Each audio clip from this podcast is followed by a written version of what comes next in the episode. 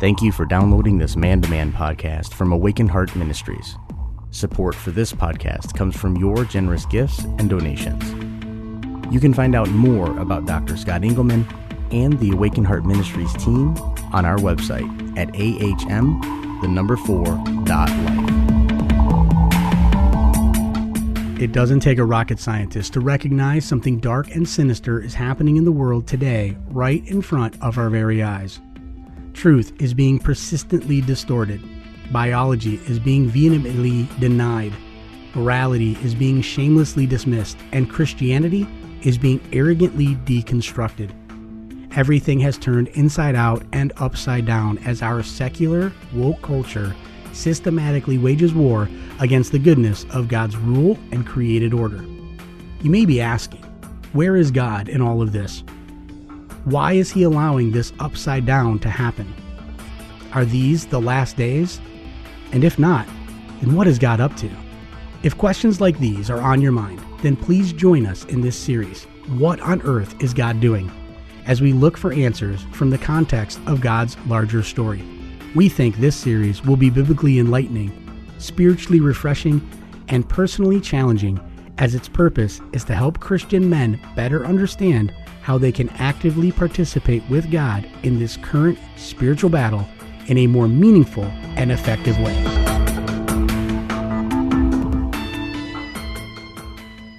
Morning, guys. Well, that uh, clip uh, we're going to see is uh, more apropos uh, to what we're going to see uh, from uh, the scriptures today than you believe. And so I want to begin with an introductory question. And that question is this What kind of story is God telling? What's the genre uh, that God is telling? Is it a romance? Or maybe an adventure? A comedy? a drama, a thriller, a mystery, a horror story? What kind of story is God telling? Well, while there may be elements of, of all these in God's story, I think the, the answer to that question, what kind of story is God telling, is simply this God is telling a war story. And this story extends through all of human history from the beginning of time to the end of time. It involves a cosmic battle between God and his family and the serpent and his family or his seed. And it's moving forward towards a future victorious day when, as it says in the book of Revelation, the kingdoms of this world become the kingdoms of what? Our God, and he will rule forever and ever. That's a war story. God is writing a war story. And if God is telling a war story, then what that means is that we are daily living in a time of cosmic war, right? If we're in the middle of a story that's all about a war, we are not living in a peacetime, we're living in wartime. The problem with that is is too many of us don't realize we're in a time of cosmic war. And as a result, we're not living, as Paul tells Timothy in 1 Timothy, as soldiers with a wartime mentality. Rather, we're living more like civilians in a peacetime mentality. There's, there's a way to live as a civilian in peacetime that's very different than a soldier in wartime how you think, how you act, what you do, what you don't do. Likewise, we're not fighting the battle meaningfully and effectively. Rather, too often we're unaware of it, we're, we misunderstand it, or we just kind of dabble at it. For example, if you ask the average Christian guy, what is a spiritual battle? What do you think you'll get? What's the answers you'll get? Well, some of those answers might be well, it's something that happens in third world countries, you know, where they're still um, worshiping stone or wooden idols. Others, it's something for pastors or trained Christian experts, you know, somebody that, that has gone to school and they know what to do. Others will say, well, it's something weird that requires special deliverance prayers. You know, you hear the prayers, you pray this, and, and this happens. But it's, it's just kind of a weird, kind of a uh, supernatural thing. Others, when they talk about the spiritual battle, it's something that a man feels when he's tempted to look at porn. In other words, that's the only time we're aware of the spiritual battle is when you're being tempted to do something you shouldn't. Now, again, while there's elements of the spiritual battle in all of this, is that what the spiritual battle is really all about? My point this morning is this when we fail to understand that God's story is a war story of cosmic proportions, the spiritual battle will then not even appear on our radar screen and if it does, we won't give it the weight that it demands. And at best, we'll begin to view the spiritual battle as an unwanted spiritual struggle that we have to somehow escape rather than an unavoidable cosmic battle that God calls us to daily engage in.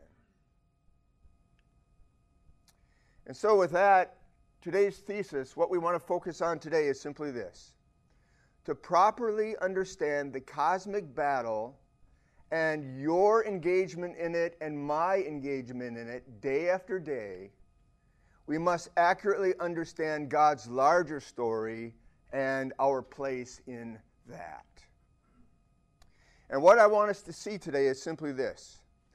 God's story is a war story that's being told by a warrior God who picks fights wins battles, and conquers enemies, all for the sake of his human family, whom he faithfully loves. There's a word for that, faithful love. It's called it's the Hebrew word chesed, loyal love. And we're going to do this today in our third session in our current series, What on Earth is God Doing? Uh, subtitled Framing the Spiritual Battle Within the Story of God. And the strategy of, our ser- uh, of this series is simply this to connect uh, major dots, key dots in God's larger story from Genesis to Revelation to discover what God is doing in the world today, or what He's always been doing from beginning to end, including today, which will give to us, when we understand that, it'll give to us a transcendent hope. That, that our hope is about something bigger than just, I hope the gas prices go down there's something bigger to this hope than that when we know what God is doing in the world today, and how you and I, as men, can be part of what He's doing in the world today, and therefore have a purposeful direction. So, transcendent hope and purposeful direction. Now, last time, we finished connecting the three key dots found in Genesis 1 through 11. And those dots were the Creator and His creation, found in Genesis 1 and 2. The three cosmic uprisings, Genesis 3, 6, and 11. And then the great divorce, Genesis 10 through 11. And these three dots from Genesis 1 to 11 form the prelude to God's war story. And as you look at these three dots, what you see as the prelude is that they frame the story as a battle. They frame the plot as a battle. And also, they set the story's ending as a victory. So it's a war story that is going to uh, lay forth the battle that's moving towards a victory when the kingdoms of the world become the kingdoms of our God and He again reigns and rules forever and ever. Now, from the prelude, we learned that God made human beings, first of all, because He wanted a family. Genesis 1, Genesis 2. It wasn't because God was lonely, it wasn't because he needed something. God just wanted a family. Why? Because God is a relational God. He loves to give love and he loves to receive love. And so God creates us to be uniquely like him and to represent him in the world as his sons. And but he gives us free will he doesn't make us like robots. He gives us free will because God wants to be genuinely loved by his children, not forced to be loved, not just do it's our duty so we have to do it. God wants to be loved, and so He gives us free will. And then He places us in His Edenic home, Eden. Remember, Eden was a small geographical location on the earth. That is where heaven and earth intersected. That was His home on earth where humankind met Him. And it was there with His other angelic family. God had two families the human family and the angelic family, and they met with God and they lived there together. And we lived, God's intention was that we would live there with Him as a blended family. And He calls us, then we saw in Genesis 2 and 1, to participate in His family business of taking the glory and goodness and beauty of Eden and expanding it into all the world, subduing the world, filling the world, subduing the world with that Edenic glory. That was God's intention. And this intention, this, this divine plan, is what we call shalom, the way the world is supposed to be, the way things are supposed to work. This is how we were made, and this deep on the inside is what every human being longs for. It's because it's for what we were created and designed. And even though that was God's plan, and it was a good plan, the way it's supposed to be, we saw that something happened. Something happened in, in uh, that prelude. Something happened that turned everything in the world upside down. So that the world was no longer a place of shalom, but it was now a place of anti shalom.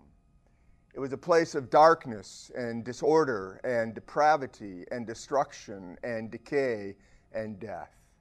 Not at all the way God planned it and designed it and intended it to be. We asked the question well, what happened? And we saw that the three cosmic uprisings in which uh, members of both families participate caused this upside down. And those three cosmic uprisings were the fall in Genesis 3, the flood in Genesis 6, really what precipitates the flood, and then the Tower of Babel in Genesis 11. The fall was the rebellion of Adam and Eve set in motion by Lucifer, uh, two different members of, of God's two different families, members of two different families, that brought two things into the world death into the world and alienation from God.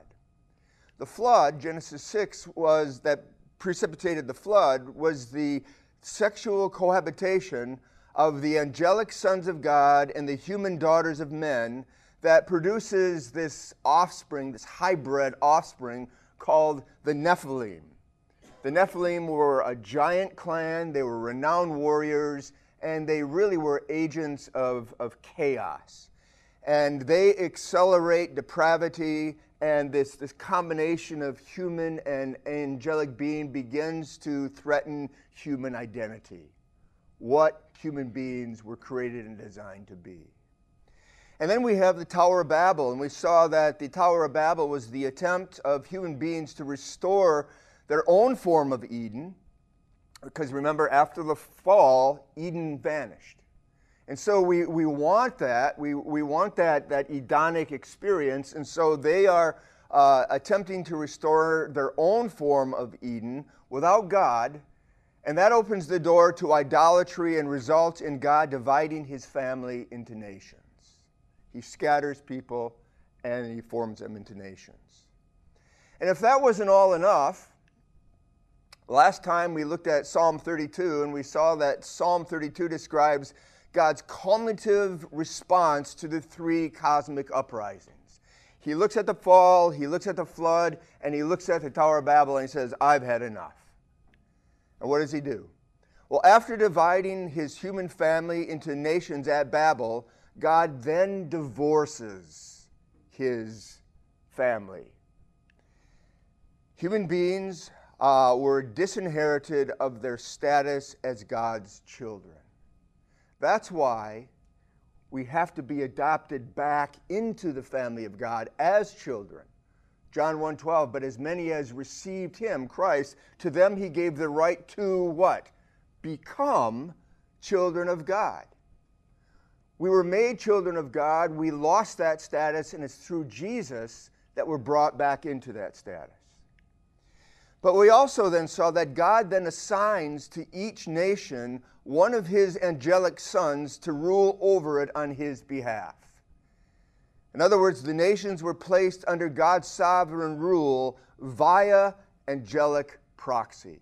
God is still over them, but some of his different top angels, his sons, he, he uh, assigns them to rule over that nation on his behalf.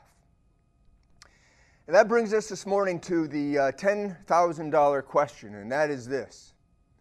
As the prelude of God's story ends, Genesis 11, the Most High God, who created human beings because he wanted a family, is what? He's now without a family.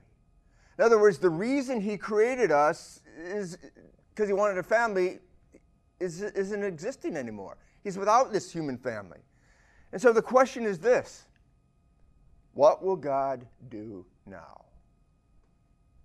Will he give up and start over? What is God going to do? Well, before we answer that question, there's another dot that we need to connect, an important dot, to more fully understand God's story as a war story. Okay? And that's this the Bible tells us that sometime after Genesis 11, God's angelic sons, those that he assigned to rule a different nation, they become corrupt and they too rebel against God. So, this is another rebellion of the angels. And we see this primarily in Psalm 82. This is what Psalm 82 says God provide, presides in the divine council among the angelic hosts. So this is this is in the heavenlies. Around the angelic hosts are there, and it's among the angelic hosts he renders judgment. So he's there with the angelic hosts and he's rendering judgment among them.